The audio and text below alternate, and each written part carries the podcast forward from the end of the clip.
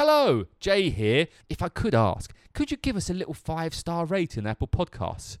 Go on, please.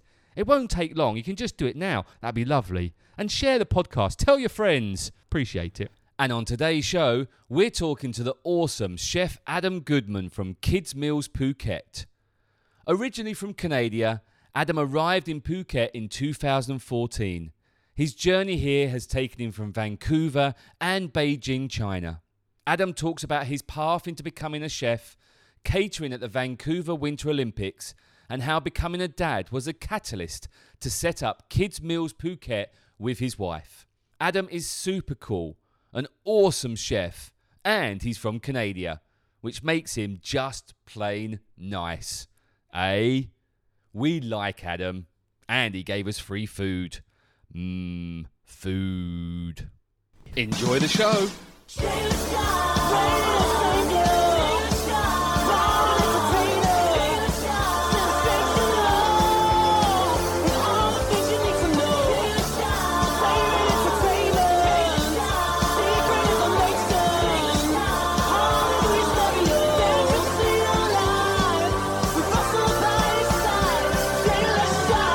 Welcome to the podcast. Oh, I I, thought Oh, I I'd was, get I, it. know, I was going to let you get away with that one today. Were you? I was. I was feeling in a festive mood. Russell, it's not about you. Can't help but not be in a festive mood with a shirt like that. know, right? Thank you very much, Adam. Adam Goodman from Kids Meals Phuket. I like this because I can read everything. I don't have to make notes. Tried to make it easy. Yep. Thank you very much. And it's colourful, colour coded as well. Yeah. Thank you for being here, Russell. Mate, it's I, I would not miss this for the world. I might be late, but I wouldn't miss it. Um, Adam, Yes. Adam, Adam, Adam. When did you arrive in Phuket? I arrived in Phuket with my wife in 2014. Canadian. Well, I came from Beijing, but I am Canadian. Yes. Oh, don't go to Beijing now as a Canadian. They don't like you. Um, yes. Why? Why? Oh, Canada and, and China don't like each other anymore. no one likes China. I like China. Russell, I like China. Shush your noise. Okay. They're listening right now. China's amazing. And I will be going to the Olympics to cheer Yeah, them they on. won. Yeah. Um, sorry, I wasn't listening. When did you get to uh, 2014. 2014? And what was the reason you came here? Uh, we came here to escape the Beijing weather. To be honest, the the pollution was just getting so much that we wanted to we wanted a change of scenery and we wanted to start a family. So we looked around at a few places and landed on Phuket. How long had you been in, in Beijing? We were in Beijing four years. Okay. So I went uh, just after the Vancouver Olympics in 2010, and then went to Beijing and yeah, was there for four years. Far out. What Yeah. was it that brought you to Beijing? work. So the company I was working for in Vancouver was a catering company, and they also had an office in Beijing. So I moved for what was supposed to be a six-month contract, and ended up being a, a four-year stint in in China. But I enjoyed it, and uh, Beijing was super exciting. It was a great time. Just um, we were we had many different divisions in the catering. One of them was international schools. And for the schools, some days the pollution would be so bad that on the doors to go outside, they would write, "You can't go play outside today because of the the pollution in the air." And I thought for for my wife and I wanting to start a family that that was Were they writing it in the dirt? Because that's really bad. If Yeah, they write it, exactly, do not come Right on out. the If you can smear read it this, up. don't go Yeah, outside. the grime. Let's track back even further. So you're originally from Canada, yes, um, born and grew up whereabouts. Vancouver Okay. on the west coast. West Coast. So I know nothing about Canada. We know a little bit. Do we? We do. We've had a couple of Canadian guests. You're not the first. Sorry. No, well, I like the Canadians though. They're nicer do. people, aren't they? Well, you Yes. kind of have to say Unless that since I'm armed. sitting here. I but say that in front of you. We love the Spanish. we love the Italians. I did. Well, Italian. She was nice. yeah, the China was lovely. Um, yeah. Do I have a Spanish? Yes. Who was Spanish? Sophie. No, she's Belgique. She just got a Well, business she in was Spain. That was it. Yeah, yeah, yeah. Mm, thanks for that, Russ. It's all right. Um, I asked this question, and Russ always you tells, pay attention. tells me off when I ask this question. What was it like growing up in Vancouver? There you go. Ah, uh, it was great for me. I mean, of all the Canadian cities, Vancouver climate wise is great because it's moderated by the ocean. So, you know, summers are great, winters. Uh, Sorry, how old are you? I'm 39. Okay, right. Russell's age. So I'm just Yes, trying I to heard work- about this on another podcast recently, actually. Russell's been 39 for the last. How long have I known you? Probably Who the last few cares? seasons. yeah. Seasons, I like that. Where I'm just trying to work out where Vancouver is as I'm pointing to you west. Far west coast. So never As far eat as you shredded go. wheat. Okay, that's, right. I do the same. Thank for you very the much. Okay. Compass. And growing up, because so you're a trained chef. I am. Yes. so when was it your first, or when was the first time you went? Do you know what? I want to be a chef. I started bussing tables when I was 18 years old to save up for the Can I just after jump in here yeah. quickly? Waiting tables, Ah, waiting. Yes. Yeah. Sorry, what was I not going to understand? busing. Oh, bussing. Yeah. Oh, I, I wasn't listening to be fair. Exactly. Yeah. There I we was- go. Makes me what I- feel what I good. thought- I guess. Welcome to the podcast, Adam. what I thought he said was busking. So I was about to talk Ah. about. Are you playing music? But then think, okay, so what? yeah. My There we brain go. was taken Well, over. thanks This is why- for the you- you're clarity. welcome. Yeah, That's yeah, great. The, the translation circle. should, should have mentioned this happens a lot. Good. I'm Sorry. prepared Yeah. now. Go on. So I was waiting tables uh, after high school, before university, to save up for the the Europe trip, as as most of us do in Canada. And um, I was doing that for a while, and then one day the the chef of the restaurant I was working at held up a chef uniform, and he said, "When are you coming into the kitchen?" I said, well, "I never really thought about it." And I made that transition into the kitchen, and I just fell in love with it. I You'd never done, any- no, never thought about being a chef, or never done Nope. any sort of cooking or anything. Nope. What was your They- academic background? uh, at that point it was high school. Oh right, okay, cool. So it was right before I was going to go to university. Uh, but then I just, this company I was working for was absolutely amazing. And they just took me from a busboy to an executive chef. And I loved every minute of it. And my goal was always to, at some point, transi- transition back to the front of the house and become a GM. Mm-hmm. Uh, it didn't happen as fast as I thought because I just completely fell in love with food and the kitchen. And it was. Uh, What yeah. was the the first restaurant where you you went from being a, a busboy into the kitchen? What was the style of food? It is um, uh, international cuisine, I guess. It's kind of casual fine dining. Um, I mean, we would have our burgers and pizzas and things like that, but then we'd also have, you know, fine dining steaks and different menu Uh, and items. at this point, these, the universities just went. Do you know what? I'm not going to go now. This is my path. yes, that was an interesting conversation with was the gonna say, how parents did it- for yeah, that was- sure. yeah, yeah, but um, the again, the the company I was lucky enough to start with was just amazing. I mean, they teach you everything, not just the culinary aspect of it, but the business sense of it as well. Um, so there's no, it was just addictive being in that kitchen and, and the, the pace of things. And again, just being open to starting a culinary journey was, was really radical. So when you started this, uh, were you were you working like a in an independent place or like within a chain sort of larger It umbrella was, company? yes, it was uh, a chain. Okay. um, and then yeah so there was lots of opportunity in there as well so when i started with them they had i guess it was about 35 restaurants and Right, then okay. by the time i left we were at 62 or something like that too so it was a growth company but you know you never felt bored that's for sure What was? It, are we allowed to mention the chain? yeah it was called earls Oh, which is a very famous Canadian brand for sure, or West Coast, Mm-hmm. and now they're into Ontario and back east and into the states as Yeah. well. So But it makes a difference in terms of if like a small independent restaurant gives you a job as a chef versus there's a larger chain here where you've got room to A be trained and develop and grow. definitely, Makes it an, I- I guess an easier thing to sell to the parents. different uh, yeah and uh, they're just different experiences independent restaurants are amazing as well because perhaps you have more creativity with the menu and you can you know make your changes and things like that but as you said you're also still in the six, same 60 seats for, Yeah, yeah. for a long time until you make a transition um, but yeah it was it was easier but also to go from going into university and then telling them out of the blue at 20 years old that I'm going to be a chef now is also a tricky situation. And, and but- I meant, what were you gonna do at uni? Did you have a plan or an idea? no, not a clue. Oh wow! So So you were just gonna rock up first day and go, "I'll do." yeah, like Bachelor of Pixar. Arts, start Right. there and then kind of figure out the way. So this actually helped me with uh, finding out where my passion was early on, and then I just had a great company culture me through and and um, build it up to where I had lots of opportunity, and then I ended up going to uh, Le Cordon Bleu Cooking School to get my degrees there. And what did you call um, it? Sorry. Le Cordon Bleu. Okay. What would you call it, Jay? I'll call it called on Blur. but I, I, I'll be, I'm happy to, you know. Sacrament bleu. Is it Blur or Blur? it depends if you're French or not. Well, I'm not French, am I? You can call it what you like. Then- there you go. There you go. Okay, Cordon Bleu. And what do you do at Cordon Bleu school? Uh, it's a culinary school. So you go through. This one was. Uh, it's a French school. He's just- uh, sorry, I was just thinking because isn't it a cordon? Isn't that a chicken with cheese, cheese and ham in it? Isn't that a Cordon Bleu? Yeah.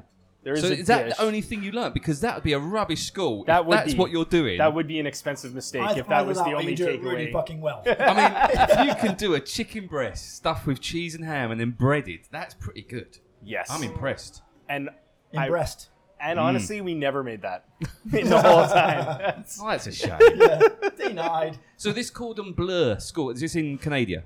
yeah. So it's. Uh, it is in Canada. They have one. They have a few. They have one in Paris and one in Ottawa. Are kind of their main schools, and then they have a few franchises. But the franchises have different curriculums and start to stray away from the traditional Le Cordon Bleu French techniques that they they train you. Had you, uh, when you started your culinary journey at this uh, Earl's, thank you, Earl.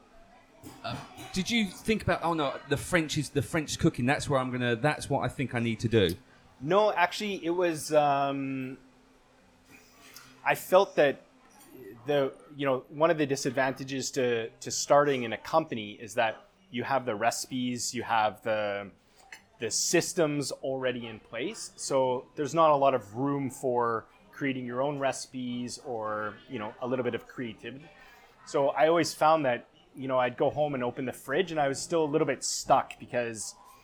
I felt like I always needed that recipe as a You're a big as guy. to get out of a crutch. fridge is quite difficult. to- Exactly. To squeeze out.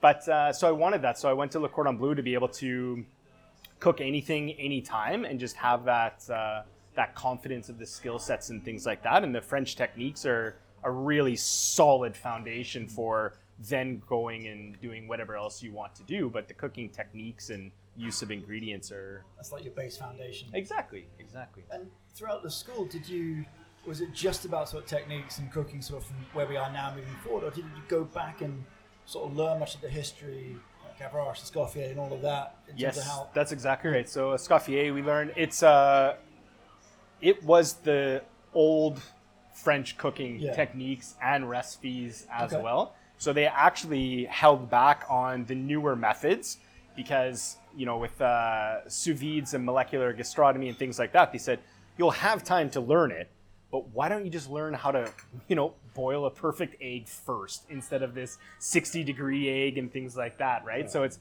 kind of teach the basics understand why you would want to do anything molecular and then you know make your own decisions from there once you have the foundation and did you have any um, either past or present sort of um, mentors? Isn't the right word, but sort of other chefs or guys that you looked up to? Um, I thought, yeah, whether it was a I'm trying to think of famous chefs now, like Ramsay Windy, or M- who- um, no, Ronald who's- McDonald, What's the guy? Um, Mr. King. who's like the, the chemistry chef? What's his name? Ah, bald guy, glasses. It'll come I know to who me. it is, and I'm not going to tell you because this is fun. Heston Blumenthal? Blumenthal. Thank you. Yeah, has- yeah. Thank you. Him. Oh, his shows are incredible too, Yeah. like he does for sure.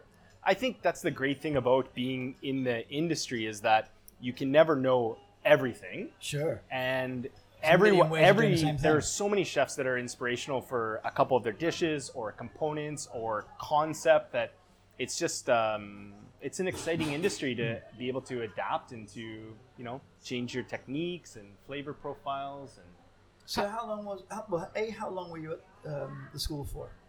the school was a year and a half Okay. because Uh, I just did the. They have a baking program, a patisserie program, and um, the cuisine program. Did So you I- use Canadian bacon or was it streaky bacon?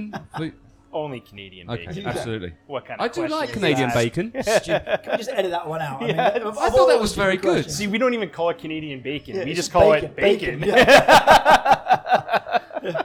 Fine, that's a podcast. Adam Goodman. thanks, thanks for Cheers. having me. All the best. we were always going to promote your kids' meals, but you know what? Not going to now. Don't buy kids' meals. What happened after your um, school? Uh, well, that's when I got the job with the catering company, also in Vancouver. but they were the biggest catering company in Western Canada. like a contract catering sort of thing. Yes, so it was all offsite caterings. Yeah. They did uh, high-end private parties. They did huge corporate parties. Um, but they were again, their style was incredibly creative. And the thing I liked about that role is that when they would talk to a client at the beginning, it'd always be with a blank piece of paper. So it'd be like, tell us the concept for the event, tell us what you're doing, and then they have amazing chefs to build uh, recipes and dishes around that. So as a chef, you got this opportunity to see new dishes all the time and to have input into them, and um, and the sheer volume was impressive as well. That's interesting because Russell and I both. Well, I say Russell works at weddings. Russell turns up at weddings for five minutes and says, Now you can change your Facebook status to married. um, and then leaves. If you've got a winning line, don't change it. Mm, it's not a Especially winning. because you're playing to a different audience every time, right? So And that- You- that you'd for hope me- so. For me, is the added hilarity. Well, yeah, you hope quite- so, yeah. The, the added hilarity is yes, Yeah. except for the, the, the regular. Well, at least a Service fifty providers. percent new audience. Yeah. But yeah, yeah, not me. I hear it every frigging week. I used to. But I meant, joking aside, I used to go to a lot of the uh, the food tastings Yes. because I would then go and meet the couple as a DJ, and you would Yeah. meet them as well, and there'll be food tasting. But they used to just bring out this is the food you can have, and it was like a choice of three. So you're saying that they would, you'd just go in there. I love the idea of a blank canvas. It's saying, right, we're gonna create your wedding. Let's do it together. So yes, and of course, I mean, the websites have sample menus and things like that, but you always wanted to talk to the talk to the guest, the client, and find out likes, dislikes, passions, and especially for weddings. I mean, we did do a lot of weddings, but even for corporate events, they, you know, Shell would have their colors, right? And then Yeah. you have to put those into the food or play around with it and have some fun. So I was always creating something from scratch, which I liked. And of course, we we had dishes we had used over and over, Sure. but it was always uh, coming up with new cutting edge things to you know push canapes or entrees or whatever it is. And in terms of when you came out of the school, was it this just job appeared, or did you want to go into that sort of, a, a, I'll term it a contract catering, as opposed to going back to a restaurant or a, I- a hotel or something? I wanted to try catering because it's a totally different can of worms from Sure. a restaurant. So some restaurants open catering companies and some catering companies open restaurants. right. but even then they're not always 100% successful Yeah. because they are two totally different business concepts Just like the Indian restaurant up here. I'm sorry, Russell. Can you explain that one a little bit more? No, exactly that. There's a huge catering company here. They do all the Indian weddings. They have the most amazing food. sahar or, or what uh, Yeah. is- yeah oh he's amazing yeah. It's phenomenal, He's right? wicked. So, and then they opened the restaurant, which ah i didn't know that was his yeah, so but which didn't fare too well. But on they are a catering company, Yeah. Other Indian restaurants are available, of course. but not as good as that one was. The food there was tremendous. Which one are you talking about? what was it called again? Sehar? uh, sahar i Yeah. believe was the name of the my daughter. his name Not- of the Not catering Sahara. All right. That without the A. sure that's what it was It's Yeah. been so long now because it used to be by uh, napoleon's Yeah. or no, no, yeah, further or on. d- further down Yeah, but yeah, yeah. that uh, yeah, but it's general brilliant. area Oh, I don't like Indian food. I love Indian food. i'm a big fan yeah, no, abs- I'm, I'm with you Is there, Indian food big in Canada? yes uh, well I'm- yes it's Well, no, but uh, my point being is, I in- wouldn't- I wouldn't say it's but like- in the UK, you got you go fish and chips and Indians. You know Yes. that's where you you know that you go on a Friday night you go and have a curry. mate. Well, that's where the Balti started, right? if it's that cold, Russell. um, okay, but it's not as on a Friday night. What would be the apart from Putin? What would be the thing that you'd go out? That's about it, actually. Uh, on a Friday night, it's only Is it- poutine. Okay. Do no, you like- uh, it's. I wouldn't say we're as cookie cutter as on Fridays. It would be curries or fish and chips or something like that. I mean, Vancouver too has such a actually Canada now in general has this huge food scene. So new restaurants are always coming up, and these aspiring chefs are putting out some amazing things. So to be honest, on a Friday, you're probably trying a new restaurant that you've never tried before, and um, doing the doing the scene. so you was doing catering in Vancouver. Yes. Um, and where did that take you? So we did. We were lucky enough to get some really interesting contracts for for the Vancouver 2010 Olympics.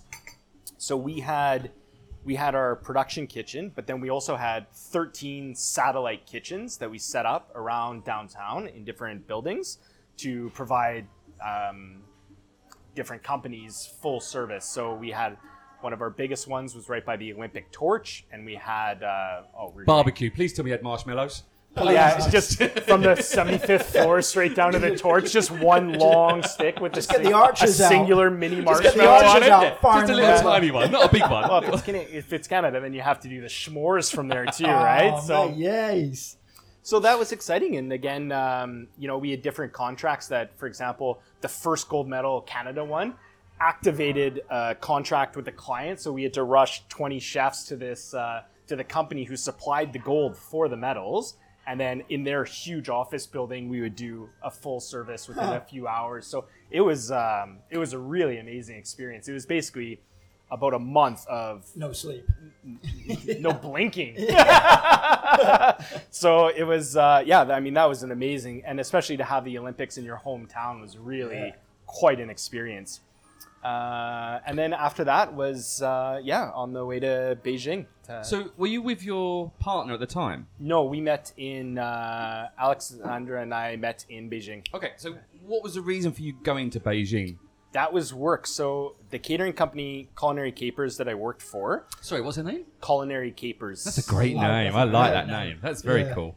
they in 2008 when the beijing olympics took part they ended up setting up uh, an office there because the only caterers at that time were hotels and hotels only did packages so you can have package a package b package c and we took our blank paper model there and really What do you want? created something new but there it took a few years for that to pick up by 2010 they were they needed help so we'd send a couple chefs every now and again and then they also wanted to open up a few restaurants so they asked me to go over to support with the catering and then eventually build up their restaurants Had you travelled before that?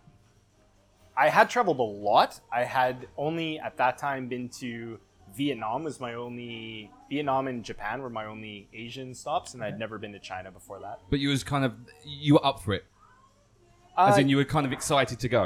Yes, I mean, they did some amazing. So in the in the owner's office, she had in Vancouver, she has a huge picture of when they did catering on the Great Wall, and it was forty five people. It was a lunch, and it's just this huge long table right on the Great Wall of China. I mean, it is out of this world.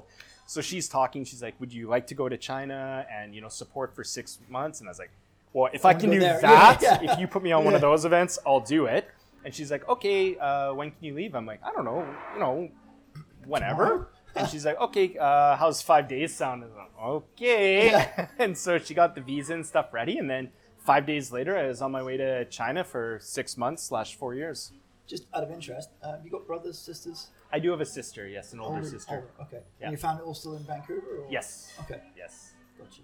So, what was it like? The culture shock of Beijing. Yeah.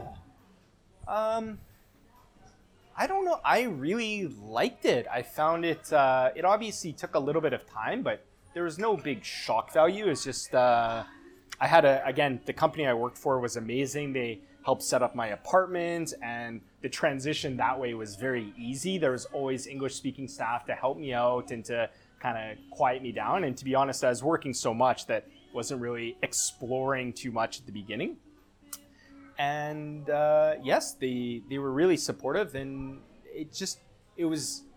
I'm a big explorer when I go traveling. I love being on the streets. Obviously, street food, no brainer for me, right? And it was a great city. Just to you always felt safe. You felt like around every corner there was a new noodle shop or dumpling shop or something you haven't tried before.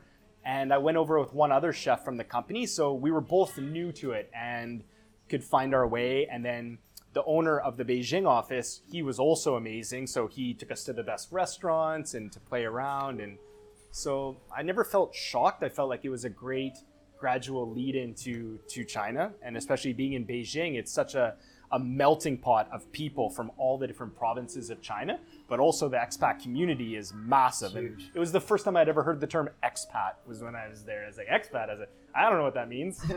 yes, yes I Yes, I am, I guess guess. I am, is that a good thing? It sounds like something in prison. From, but yeah.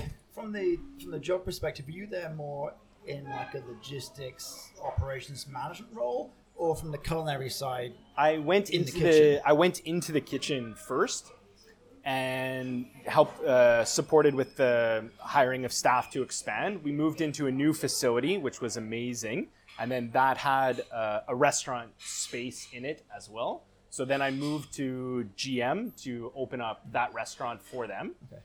and then another restaurant after that, and then another restaurant after that. You, you've gone from cooking chips and gravy and cheese curd to Yeah. French food, and now all of a sudden you're thrown into China. And uh, how was your Asian cooking at the That's time? exactly my next question. Zero, Yeah. zero. I mean, uh, it was great because again, the thing about China is with with so many I- what is it, seventeen provinces, eighteen provinces, the the styles of cooking in each of them are so different that you can really even something like pepper, for example, right? You have a chef that uh, he's from a certain province uses long pepper. So you get to learn about the flavor profile of that and the correct way to use it. Another one uses Sichuan peppercorns for that tingly fun sense on your tongue, right? So it's you definitely picked up a lot along the way. It's interesting because we, we talked to Tony the other day. Tony the the other other, week. week, who will be on just before you're on, um, and he was saying about the Asian food and how they're different of the fermented fish sauce, and he Yes. learnt the different flavours from that from being here. So that's interesting about the peppers as well. Yeah. Well, that's one example again, but uh, yeah, because each of the China's massive, obviously. So down Not the people. was that racist? Probably. Oh well, that'd be Just all trying right. to think of that What- what- Uh, basketball player, What- Mink. Yeah, yeah, yeah, yeah, yeah, yeah. I could, yeah, no, he was quite tall to be fair, but uh, one out of a billion. yeah. Oh, more one point three or something. Anyways, I've not counted lot. recently. A lot. a lot. Yeah. But you enjoyed it. So you then do your four years there, and you've met your beautiful partner Yes, at the come time. about? Yeah, how did that come about? Because she's not Chinese. she's not. She is and she's not Bulgarian. Canadian. She's Bulgarian. Yes. So how did a Canadian meet a Bulgarian in China? We met through a friend of ours, Tinder. pre pre Tinder. Pre pre Tinder. Jeez, I think I still had one of those Nokia phones back then. Yeah. Playing Snake. yeah, exactly. That was a great game. Super My, addictive my 8210. I miss the- my 8210. for the three hour. And you could just Traffic throw it and it would jams. never break. And the battery lasted Oh, about 10 forever. days. Yeah. Right, at least. Anyway, how did you meet your beautiful? Uh, so she's yes, wife so- now, isn't she? She is. Yeah. Yes. So we met through a friend, and uh, the compound where I was living had a coffee shop. So she just happened to be in there one day, seeing her friend who was a chef at the coffee shop, and then she introduced us, and the rest is history. And she's a beautiful lady, by the way. You've done well. You? She's lowered her standards. Oh, be definitely. fair. Oh, definitely. I mean, Way yeah. over average there, Yeah. mate. I mean, you've batted very high up, haven't you? Yeah. To be That's- fair. That's why the ring went on the finger pretty quick. I'm glad you said that. um, so after the four years, you were you were together, um, but, you, but you didn't get married till we until we came here. Okay, okay. So, I So- proposed to her uh, actually just about two months after we arrived in Phuket. But you both went. Why was it that you both decided to come to Phuket? We were looking at a few places. Again, the goal was we want to stay in Southeast Asia because we love Asia. It's exciting, it's dynamic. We feel like we can do anything here. Uh, and we want to start a family. We wanted fresh air and nature to be really part of that upbringing. So we looked at uh, Philippines, Singapore, but we actually had a friend who I used to work with in Beijing was here. So we started talking to him and um, we landed on Phuket. And had you planned? Sorry, y- y- your lovely lady. she- Was she doing weddings at the time? she was in uh, she did corporate events Okay. um so she's yeah that was her event she did car shows Sorry, and- event, like event management. So- exactly okay, cool. exactly Yeah. so she would do well different events And so when you was thinking about coming here, what was your plan? Obviously, you being a trained chef, were you looking to open your own place? Were you looking for a job? You were looking to do catering? What was your kind of your thinking? we explored everything to be honest so we it takes a while to plan a monumental move like that so we actually planned for i think it was about eight or nine months to put all the pieces together to fly here to see if we liked it or bangkok or a couple other places uh, and then i just we sent out a couple of feelers to see where the market was and then that's how i got a hold of two chefs uh, before i moved so then that was in I don't know in April or March or something like that, and then I flew down to meet them in July, and then we ended up moving in September Which, sorry, which of year? 2014. 2014, okay. And so, what was your role with two chefs? I was their general manager. And at the time, how many restaurants did they have? At that time, they had Kata, Kata Center, Caron, and Kamala. and then they had their their bakery and cafe as well. So it was five five outlets and catering. And so you're now managing rather than cooking. Although you had done, you'd been managing before, but Yes. this was a different role from a catering manager's job, Uh, surely. Well, in in Beijing, we opened. We ended up opening. It was three restaurants in total. So I oversaw them, and then after that, I moved into uh, as a as sales for catering as well in Beijing. So I've definitely done a few things over the years, which prepared me for the the two chefs role. and when you was with two chefs is when we first met through the That's right, burger competition. The burger competition. Yeah, Absolutely, you were a, a firm supporter. I thought it was Very an unreal. amazing event to bring everyone together, and especially, I think one of the things I liked is that chefs we see each other. Some of us hang out, but to have that many chefs together and to go around and say hi and to taste the food, I just thought it was amazing, really cool, and people it was a great buzz for that event. This is probably a silly question, but it, within the chefing community, I don't just mean in Phuket, but sort of just like on a general level, is there a lot of um, sort of antagonism, if you like, between you? I mean, or is, it a, There- is it a supportive community, you learning from each other all the time, or is it very much competitive? I've been Kind of lucky environment. because the the chefs I've been around, it's more of the supportive community. Cool. Okay. and you have to talk. You need an outlet. You need to talk about staffing issues and supplier problems and these things that plague you on an 18-hour day, right? It's you need that vent. So I've been lucky, and some of the um, uh, some of the chefs that trained me or have become my friends to this day are you know a phone call away and, and supportive. I have heard it the other way where there's butting of heads and stealing of ideas, uh, ethical stealing, unethical Yeah. stealing of staff and stuff like that. So I have seen both, but I've been lucky with my. Do you think it happens which way round here? Would- I would have thought that in an environment like Phuket, where you've got a lot of expats, chefs In a small in a small, uh, concentration. I would, I would imagine they're more closely supportive. Whereas if you was in your own country, where it's more of a competition to try Mm-hmm. to be better. Or even Whereas, Mm-hmm. at- like like Bangkok, in a bigger city, right? So sorry, I was thinking about something else. I'm of sure you banging were. Hmm. cocks. But anyway, um, you also worked with QSI. How did the uh, uh, who were part of the burger competition? That's right. So how did that relationship happen? So we so two chefs had a catering division, and we were doing, as you know, wedding and corporate events and private dinners and things like that. And one of the divisions we wanted to start was also institutional catering. So Rob Peters, who is the Oh, old sorry. That no, means something yeah, yeah, completely yeah. different to me. yeah, Institution, that means like that's crazy people Yeah, that yeah, has yeah. uh, put away for a long time. but, But, there's probably good money to be made in that No, too. abs- They need to they- they eat gotta and be eat. Everyone's healthy. gotta eat. Yeah. everyone's got to eat. that's true. Oh, so it was Rob. We lo- we interviewed Rob. Rob's lovely. He's got lovely teeth. Yeah. Love Really tea for- nice teeth. He really does. He's where he's gone now, isn't he? Stateside They're again. stateside, yeah. yeah. Oh, They- bless. Michigan? Do, would you like to, Adam? You can you can order something Yeah, if you like. It's okay. Coffee, lady. One Americano, please. Thanks. Um, so yeah, so he we were talking one day, and he was saying that in the coming year he was looking for a new caterer for the school, and so we pitched some ideas and came up with a great concept for him with healthy eating and interesting ideas, and then two chefs went in to do the catering for QSI for the school year.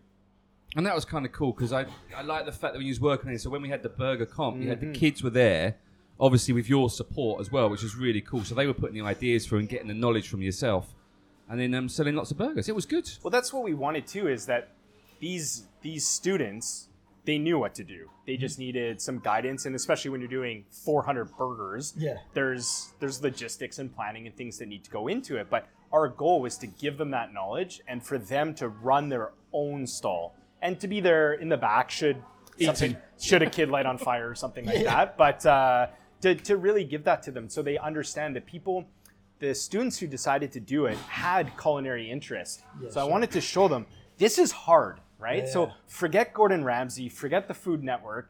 Here's where it is. Tell me your recipe. Let's tweak it. Let's go through it. Now, here's how you make 400 burgers. Let's talk about the schedule. Let's talk about equipment packups. Let's talk about transportation. So, we really took them through the whole process of doing an event from scratch. And actually, uh, and this is where I get quite passionate. A burger is, is actually it's not a simple thing to get right. if you're going to do it, and especially if you're doing 400 of them to get them all right and to get them tasty. And so when the kids were putting the burgers together, and I'm going off topic, 'cause I just want to talk about burgers for a bit. uh, w- Would they come up with the ideas of the different um, what they wanted to put on the burger? Everything was theirs. I only supported with um, small like seasoning tweaks here and there from a palate point of view. Uh, but to be honest, the recipe was theirs, the name for the dish was theirs, the the marketing was theirs, everything was theirs. It was just to support them to be successful at that event. That was why I was there and my team.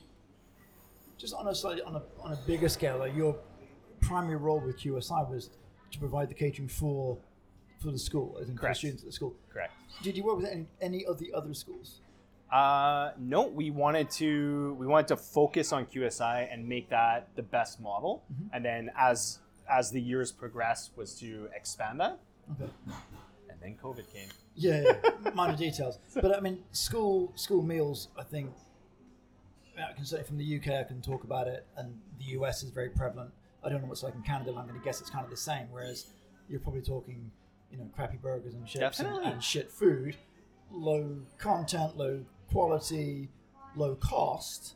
Um, but is there a means or a way in which we can a improve quality, but Yes. mitigating the cost in some ways? There's got to be a way to do it. Well, that's Provide right. Healthy meals for the That's kids. right, and that's why with my new company, Kids Meals Phuket, is we're one of our divisions is okay. I don't know if I can say institutional anymore, but is Go for it. Jay's is- from one. is- Institutional! i- is uh, uh, are the schools, and we want to start with the nurseries and the kindergartens, and start to adapt that because the food that we have for Kids Meals Phuket is as tasty as if you were to go to a restaurant as an adult and eat it. We just make sure that it's nutritious and healthy with no sugar, low sodium, no preservatives, all of that stuff. So it is possible to have uh, a crazy healthy meal for your kids at the school. And even my daughter, she's three.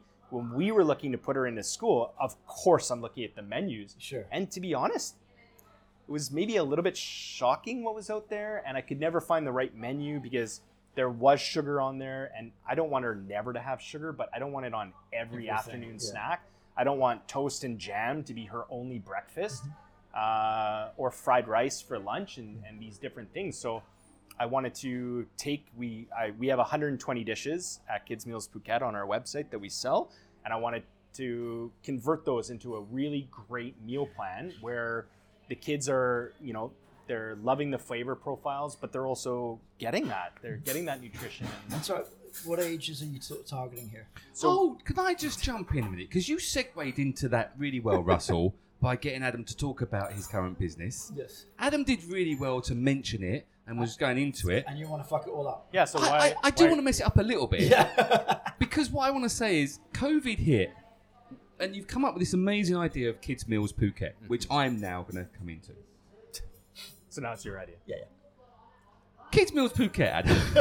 no, but my when did this idea? Because obviously COVID hit. Two chefs, obviously, then you know there was the problems there. That always hap- a lot of them had to shut down because there was restaurants couldn't open.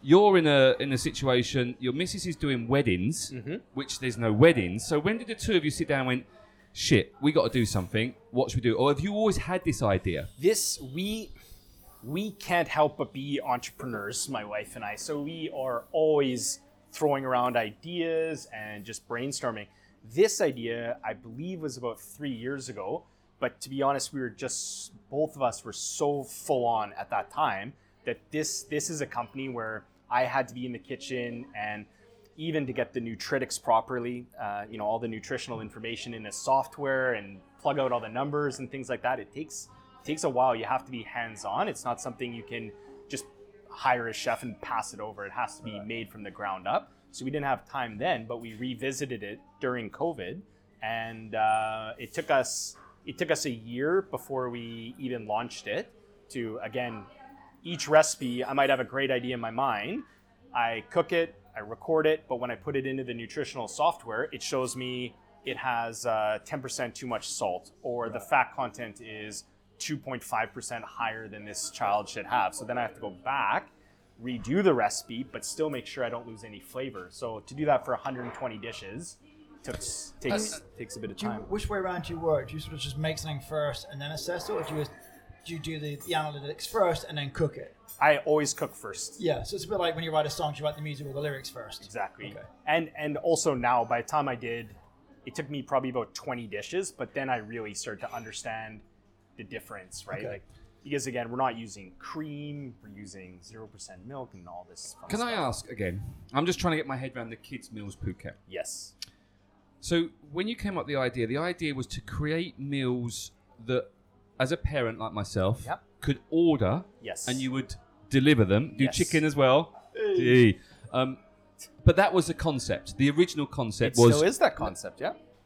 obviously. Then you've expanded a little bit into looking at school catering as It's well. Different divisions, Different right? divisions. So But the original one was to make a dish, and then I, as a parent, could order your dishes, and they would be delivered to me. I then cook 'em cook Correct. them up, heat them up, and put them in. correct. So when you said you've got 140, 120 ish. 120 dishes, that's a lot of dishes. It is. Gives well, it didn't start that way, but we also do subscriptions. So you can have a one day, one week, or one month subscription where we provide for you three meals a day. So you don't have to worry about cooking at all, right? So for that, we also wanted to make sure that if somebody did order one month worth of dishes, we needed 90 dishes so people didn't get bored, right? So we kind of that was our baseline for how many we needed, but then we would get feedback and say, "Oh, we really loved your muffin. Do you have more flavors?" So boom, there's another five different types of muffins, for example, and we just went that way. And what about in terms of, I'm thinking like from a logistics point of view now, you've got Jay and a handful of others as clients, and Jay wants this dish and they want that dish. So you've, you've, got- you're doing one of 120 dishes sort of per week or whatever. How does that sort of, So for do for you our, handle that? for our online store at kidsmealsphuket.com, the minimum quantity per item is 6. okay. So that way, we find most people they buy six and then they normally do a stock up in their freezer. So That's that when my they're next question, yeah. between between tennis lessons and swimming lessons and school or drama or whatever it is, they don't have to freak out about not having food at home. They open their freezer and there it is, a few different selections. So our minimum quantity is six of an item, Okay. uh, and then the subscriptions are are a different model. So you can just, you'll deliver a, a batch every week kind of thing or, whatever they need. We we need 48 hours. So we even have on our website we have a calendar that shows you the next delivery date. okay. Um, but yeah, it's 48 hours because we make everything fresh. Yeah. So we actually never have anything in our freezer because we want the orders to come in. And you can order them fresh or frozen on the website. But even if you order them frozen, we still, still make, make it, it, fresh yeah, to yeah. order Yeah. and then snap freeze it so it seals in all the Sorry, what did you call that? Stu- snap freeze Oh, snap like, freeze. to drop the temperature as fast as humanly possible to keep in everything. And uh, in a blast freezer, they call it as well. And then that way we do it. So, yeah, you just want. Have you enjoyed being back in the kitchen again? I have actually. It's been a few years, and I really love it. I find it's it's really calming for me to be in a kitchen. And this, It's all the knives. yes, exactly. I have to say, I really love the logo. so you've got um, I'm Very counting one, colourful. the five kids yeah. with all with like kind of headdresses of vegetables on, which I think is very cool. Bright colours. It's really cool. Thank you, It yeah. really catches your eye, you know, and I love it. stands out. And you've brought me a gift bag, which we don't often get gifts. we don't this is often- not for you, Russell. God This is for damn me. Well, actually, it's not even for It's me. only for you. So um, what you've done is you've given, and I'm showing everyone. Um, They I can't like the see. packaging as well. It's very cool. So I'm going to take this home, and then I heat it up. I'll follow the guidelines which are written on there. Yeah. I'm assuming, and then my kids are going to try this, and we're going to ask them their opinion. Definitely. Good luck. yeah. no, we we get that a lot. We say, "Oh, the kids only like spaghetti bolognese," and then again, we we have so many repeat orders from. I can't believe my kid is eating in your in your magic bag. There, there's Ooh. uh, cauliflower mac and cheese Okay. to get away from always having, you know, huge amounts of pasta in yeah. a daily diet. Do you know? And- uh, From my point of view, I have. I, so my two kids. I, my two kids live with me, obviously. Um, but the, the the cooking is is is something that is so frustrating because I pick them up from school, which I will do today, and on the way home, right? What do you want for dinner, guys?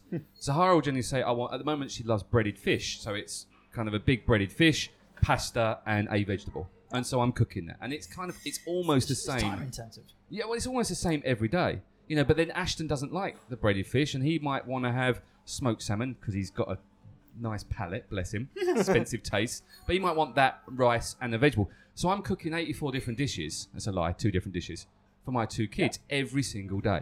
and the different components as well. and the Oh, right? different so components. it is eight every, s- components. Yeah, yeah? and And it's washing absolute- up. And then, oh god, don't even start me on the washing up. There's going to be a slap on my kids soon. Luckily, they're getting old enough. Um, so this actually, for me, as a, as, a, as a single parent, but even not even just a single parent, just as a parent, is a godsend because it means I can just, like you say, I can grab it out the freezer, and I know it's been cooked by a professional and not me. Um, and it's great. I love the idea. The concept's amazing. And again, the, one of the reasons you know you brought out your your package as well. that didn't sound right. I, I, t- I immediately It was a took that massive back. one. Seeing as how there's no camera here, that's not very good. So you took out wouldn't be the the first the, the Out of my magic box, that the- probably the- doesn't sound right either. I was just I had to stop because it would have been so downhill. Uh, but the portion, one of the portions I gave you, the labels are they show the allergies that you know of the food that's in there. So if you have a dairy allergy, that that's listed there. It has the heating instructions. It has a best before date. It has every single ingredient and the percentage that you'll see that ingredient. So you know it has uh, 27% chicken stock, homemade chicken stock in there, or what have you.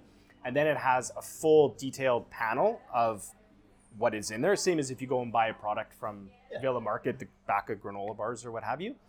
And then it has health benefits, so you get to physically see. Okay, this has uh, you know great vitamin C, vitamin E, and then that's also on our website for every product, so they can go through and really see what their kid is getting. It's not oh this time it's why did I get so much beef this time and not enough pasta this time. It's It's the there. the the, nutri- the nutrition software is such that it has to be the same every time. And it's kind of cool with, with targeting kids in that way because if they're learning now, if you're adjusting their palate now, that's Yes. just what they're going to grow up with, right? That's right, and that's the thing is we want to introduce, you know, fresh herbs, not in an overwhelming sense, but they're great. So it's just building and building and building, and we find that um, after time, the the parents are ordering more and more and starting to realize that it doesn't always have to be spaghetti bolognese. Now they do the you know, we do an amazing uh, fish ratatouille with ratatouille and just these other things that they might just order to see if their kid will eat, but they've already experienced the, the flavors, so they're ready for more. And it's But also,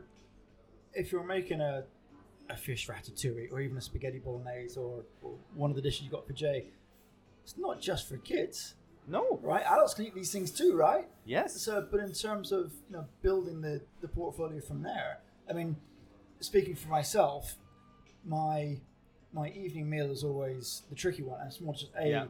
you're tired, me too. yeah. right? Who the fuck's got time? yeah, right? So yeah, sometimes it is nice to sort of sit in the kitchen and make something, and that's great. But day in day out, that shit gets old. Whereas if you Definitely. just get into the freezer and go, "Yep, I'll have that," so it's not just about. I mean, obviously, I, I love the idea of targeting kids. Which sounds equally as wrong.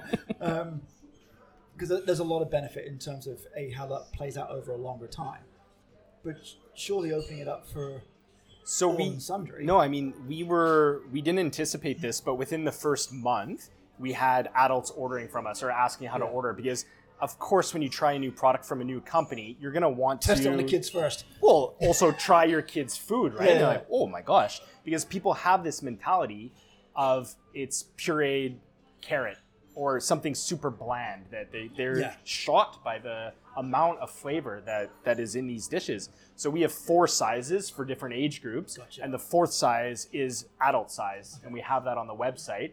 And then we have another brand that's under development now that will get launched for different branding, but for adults specifically.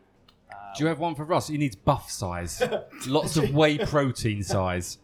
do you um, what's your what's your sort of plan sort of next i mean I, i'm looking at this going you know getting this into schools and That's taking right. on catering for the schools So is yeah, the we're logical step. we're in talks now. Again, we're going to start with nursery kindergartens because I think those are just a great thing to turn around and and really help the schools with um, creating these menus, doing it for them, and again, all the marketing material and nutrition menus. It's it's a premium thing for a school to have that can be on their website. When you walk in, you can see exactly what your kid's eating.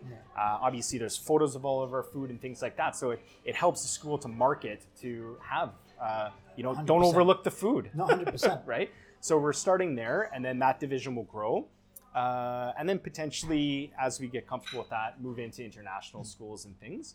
Uh, and then continue. So that's one division. And then the other division, again, is the online store because we deliver uh, in Bangkok, we deliver to Chonburi. uh, so it's, you know, quite, uh, we're expanding the cities as well that we deliver to. So All right. All based from Phuket. all based from Phuket. Excellent. Yes. What's um? Oh, I was going to ask that question, but it's your question. Come again. I was going to ask what what where's the future? Oh, you just talked about the Yeah. future, though, haven't you? So I can't In ask the that question. future. You're, you're really on the ball today, aren't you? I'm not. I'm really tired. I've had a very long week. I'm looking forward to eating actually. Yeah. No, I'll be honest with Kids you. aren't getting any of that. You know this, don't No, you? the kids won't get any of it. No, they really won't. Because but the other problem I find, and I'm talking because I am this, I am a real world problem with what the solu- you're No, the, no, you're my just- solution. Just stop there. Yeah. Hard stop. but, but you are my solution because I end up, and this is this is true. L- last night I I cooked. Shut up, you two. My podcast. I cooked the I cooked Zahara's dinner. Then I cooked what and Ashley's dinner at the same time. So I'm cooking them at the same time, and then I don't have any time to do my own. So I just put a quick bit of steak, and all I had was just steak. No vegetables, no nothing, no. And all I'm eating is just steak, and then finishing off what they didn't eat. And that's what my life is, is just eating their leftovers and just a quick bit. So to have something like this where I can just concentrate on what I want as well is a godsend. It really is. I think it's from a parent point of view, it's it's a fantastic thing. Absolutely. I got free food. Excellent. Thanks. Are you in a commercial space where you're just doing it out of your house? No, no, no, no. We have a proper production facility.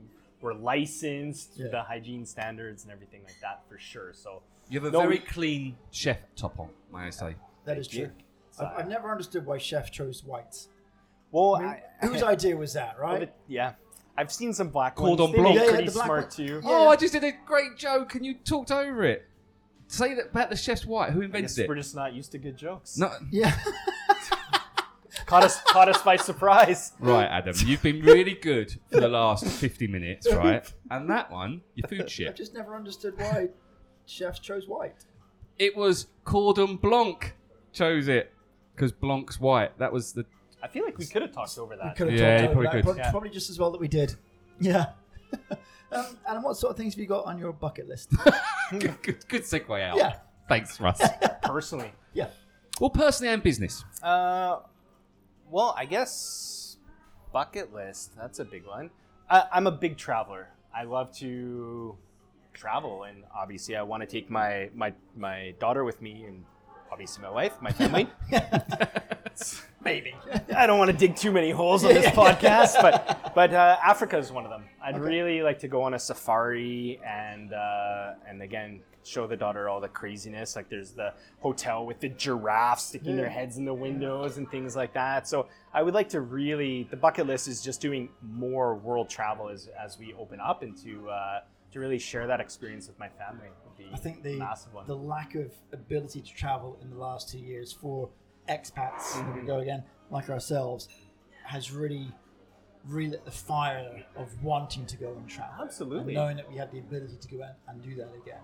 and it's kinda cool. yeah i mean it, another reason going back to one of your previous questions that my wife and i chose phuket is that when raising a young child you're probably not going to travel too much and we wanted a place where it always felt like if you needed to you could feel could. like you're on Yeah, vacation yeah, yeah. right so for us we're in Geelong we just go to Kata Beach and wow Wow. like what else do you need? So that's been, I think, during this time great. But also, as she gets older, we want to give her more experiences based on her interests as she goes up. And So also, you can get to God knows how many countries within an hour's flight from here, right? So Yep. there's a lot of exposure in a Definitely. short space of time. Definitely. So traveling is a little bit easier. You're not doing like a 12 hour flight somewhere necessarily.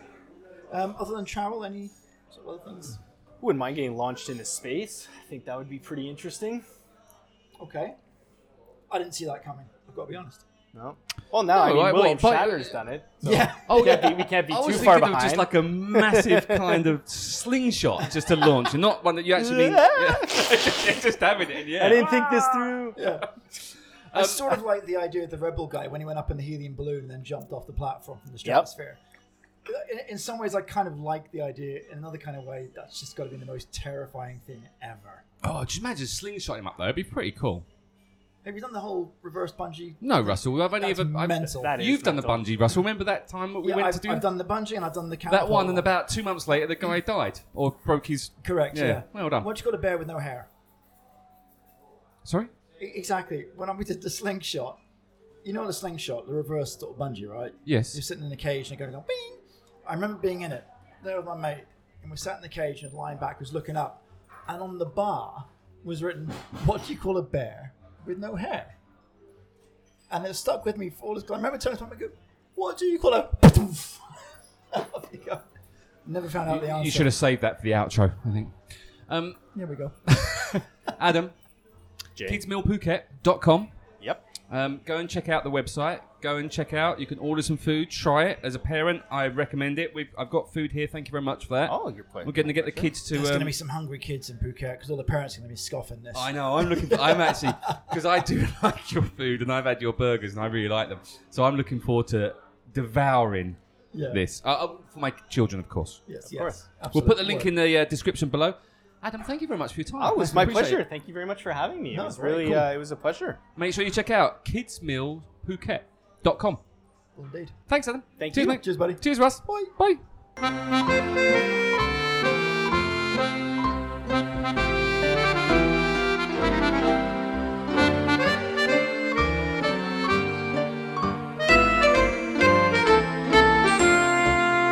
Welcome to the outro. Hello, mate. Hello, mate. I do like your festive top. Thank you very much. I I am sitting here wearing my Christmas festive top because I was emceeing an event this morning at a school Christmas live Facebook show. There we go. Events, people getting together. Well, no one was together. I was on stage on a mask in front of a camera You were talking on to stage people on a Facebook. mask. It's No, I wasn't big on a mask. I was wearing a mask. I didn't have my Christmas. I've lost my Christmas mask though. I do like my Christmas top. I love Christmas, Russ. I love Christmas. In fact, it's going to be Christmas next week. mate, how the Donald Duck is at Christmas next week? well, what happens is the way that the Earth rotates and the sun goes around the Earth, there's a thing called a year cycle, and then Christmas comes. Good to know. Thank you very much. I thought it had something to do with Jesus, but I'm glad. no, you did you not actually know? Because this is the whole funny thing about Christmas. Jesus wasn't born on Christmas Day, even though Mary's boy child said he was. He wasn't. Oh, no, no, no, no. Oh no, no, no, no. No, because Jesus was born, if he was born at all, which dubiously, I don't believe it, but Allegedly. if he was, he was born in the spring. Isn't that when he got stapled to the plank of wood? No, that was Easter. Was Yeah. it E-, Easter spring? Yeah. I don't know. That's when you get eggs, isn't it? Yes. Oh, I like. Oh, Love chocolate. cream Terry's eggs. chocolate orange. I, I've got a cherry chocolate orange. Anyway, in my well, can we fridge. get to Adam, please? Did we sort of segued there momentarily? yes. We have, didn't it? Um, what a lovely chap. Adam from we do like Kids Mills, Canadians. Kids Mills Phuket. Kids meals, Phuket. I'm looking and forward to trying these. Um, I have to admit, I haven't tried it yet. I hadn't heard about it, so pleased to have been um, educated. no, it's a great concert, and Adam's he's a super super cool guy, as all Canadians are. Mhm. They seem to be very very cool people, but he's a super cool guy, very passionate, and obviously he's had his kid. And he wants her to have the best nutrition, which is good when you're a chef to Yeah, be yeah. able to cook it. But he's now spreading that nutrition love and helping parents like me out. And I think, a, and we made the point in the podcast. I do think it's, I do think it's great that he is starting with kids, because it, it's a quirky thing that if you grow up with that as your palate choice, then that's what you're going to run with. Absolutely, you're, you're I agree. less likely to want to go for the saturated fats and your sugars and all of that because you just don't know it. No, Right. it's a great concept, and the fact that he can deliver it, and you know, he can just sit there and you can just grab it when you need it. And like he says, you know, you, I come home from jujitsu down with Nando at Satai Gym. Other gyms are not available because Satai's cool, uh, apart from Sumali, which I really like as well. They're Muay Thai though. Um, you can then just grab it out of the freezer, and I've done it many times where I get home from jujitsu and it's like six thirty. They've got school next day. I've got oh, shit. I've got to cook.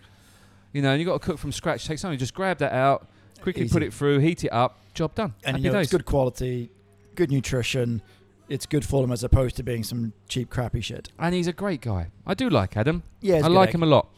Right, what was He we was a talking good about? egg. He's a good egg. Yeah, Oh, good culinary pun. Um, we're gonna have a, a break, Russ. We're going on a holiday. I mean, what you and I, or just the podcast? No, you're busy. You've got busy because Canine Point Academy's got lots of doggies over We're Christmas and New Busy Year. over Christmas, and New Year, man. Yeah, so Russell phoned me up and said, Jay, can we stop the Jada Shark and Friends podcast for two weeks and have a break over Christmas and New Year? And I, think, said, I think it gives the listener. A and break I as turned well. round to Russell and said, well, if you'd got off your ass, we could have recorded some more. I've, I've, I've raised a small, small flag at that suggestion. Really? Yeah, sorry. Okay. Anyway, it's Christmas. Happy Christmas, everyone. Thank you for listening. Merry Christmas. It We sounds will- weird saying Merry Christmas. I don't know why. It's December. I know, I know. It's Christmas next. It's December 10th now. We're recording this. This comes out in two weeks. So, yeah, work that one out. Yeah, I know. But even so, it just feels. I, I can't believe it's December. I love Christmas, Russ. I love Christmas too. I just can't believe it's Christmas already. It feels like March. Happy Christmas, Russ. Can I put Yeah. some sleigh bells and stuff? Oh, don't be a humbug. I'm not being a humbug. I'm just trying. I'm. You're being a humbug. I'm just Old Scrooge behind the eight Scrooge ball. face over Scrooge- here. Scrooge. Right, on your Scroogeness, go Scrooge away. I'm going to say Happy Christmas and Merry have a Christmas, great new everyone. year. And we will be back in January with some amazing guests. We've got some amazing guests lined up. Are I we, mean, what don't, season but are we on will. now? Season. F- Oh, God knows. Four. Would you want to be in season three? Because we're taking a break, so we say season three starts in January. That's quite bizarre. We'll be back for season three in January. Dun dun dun. What happens? Does Russell finally become nice? No. Just one of us come out the shower. It was all a dream sequence. Ooh, I came out of the shower a few times. On that note, thanks, Russ. Cheers, mate. Bye. Bye. Merry Christmas. Merry Christmas. Just go. Gone. Merry Christmas. You got a present Just for fuck me? off. Don't say that. We just be nice and then you was doing the F bomb. No, I haven't got a present for you because it's not Christmas yet.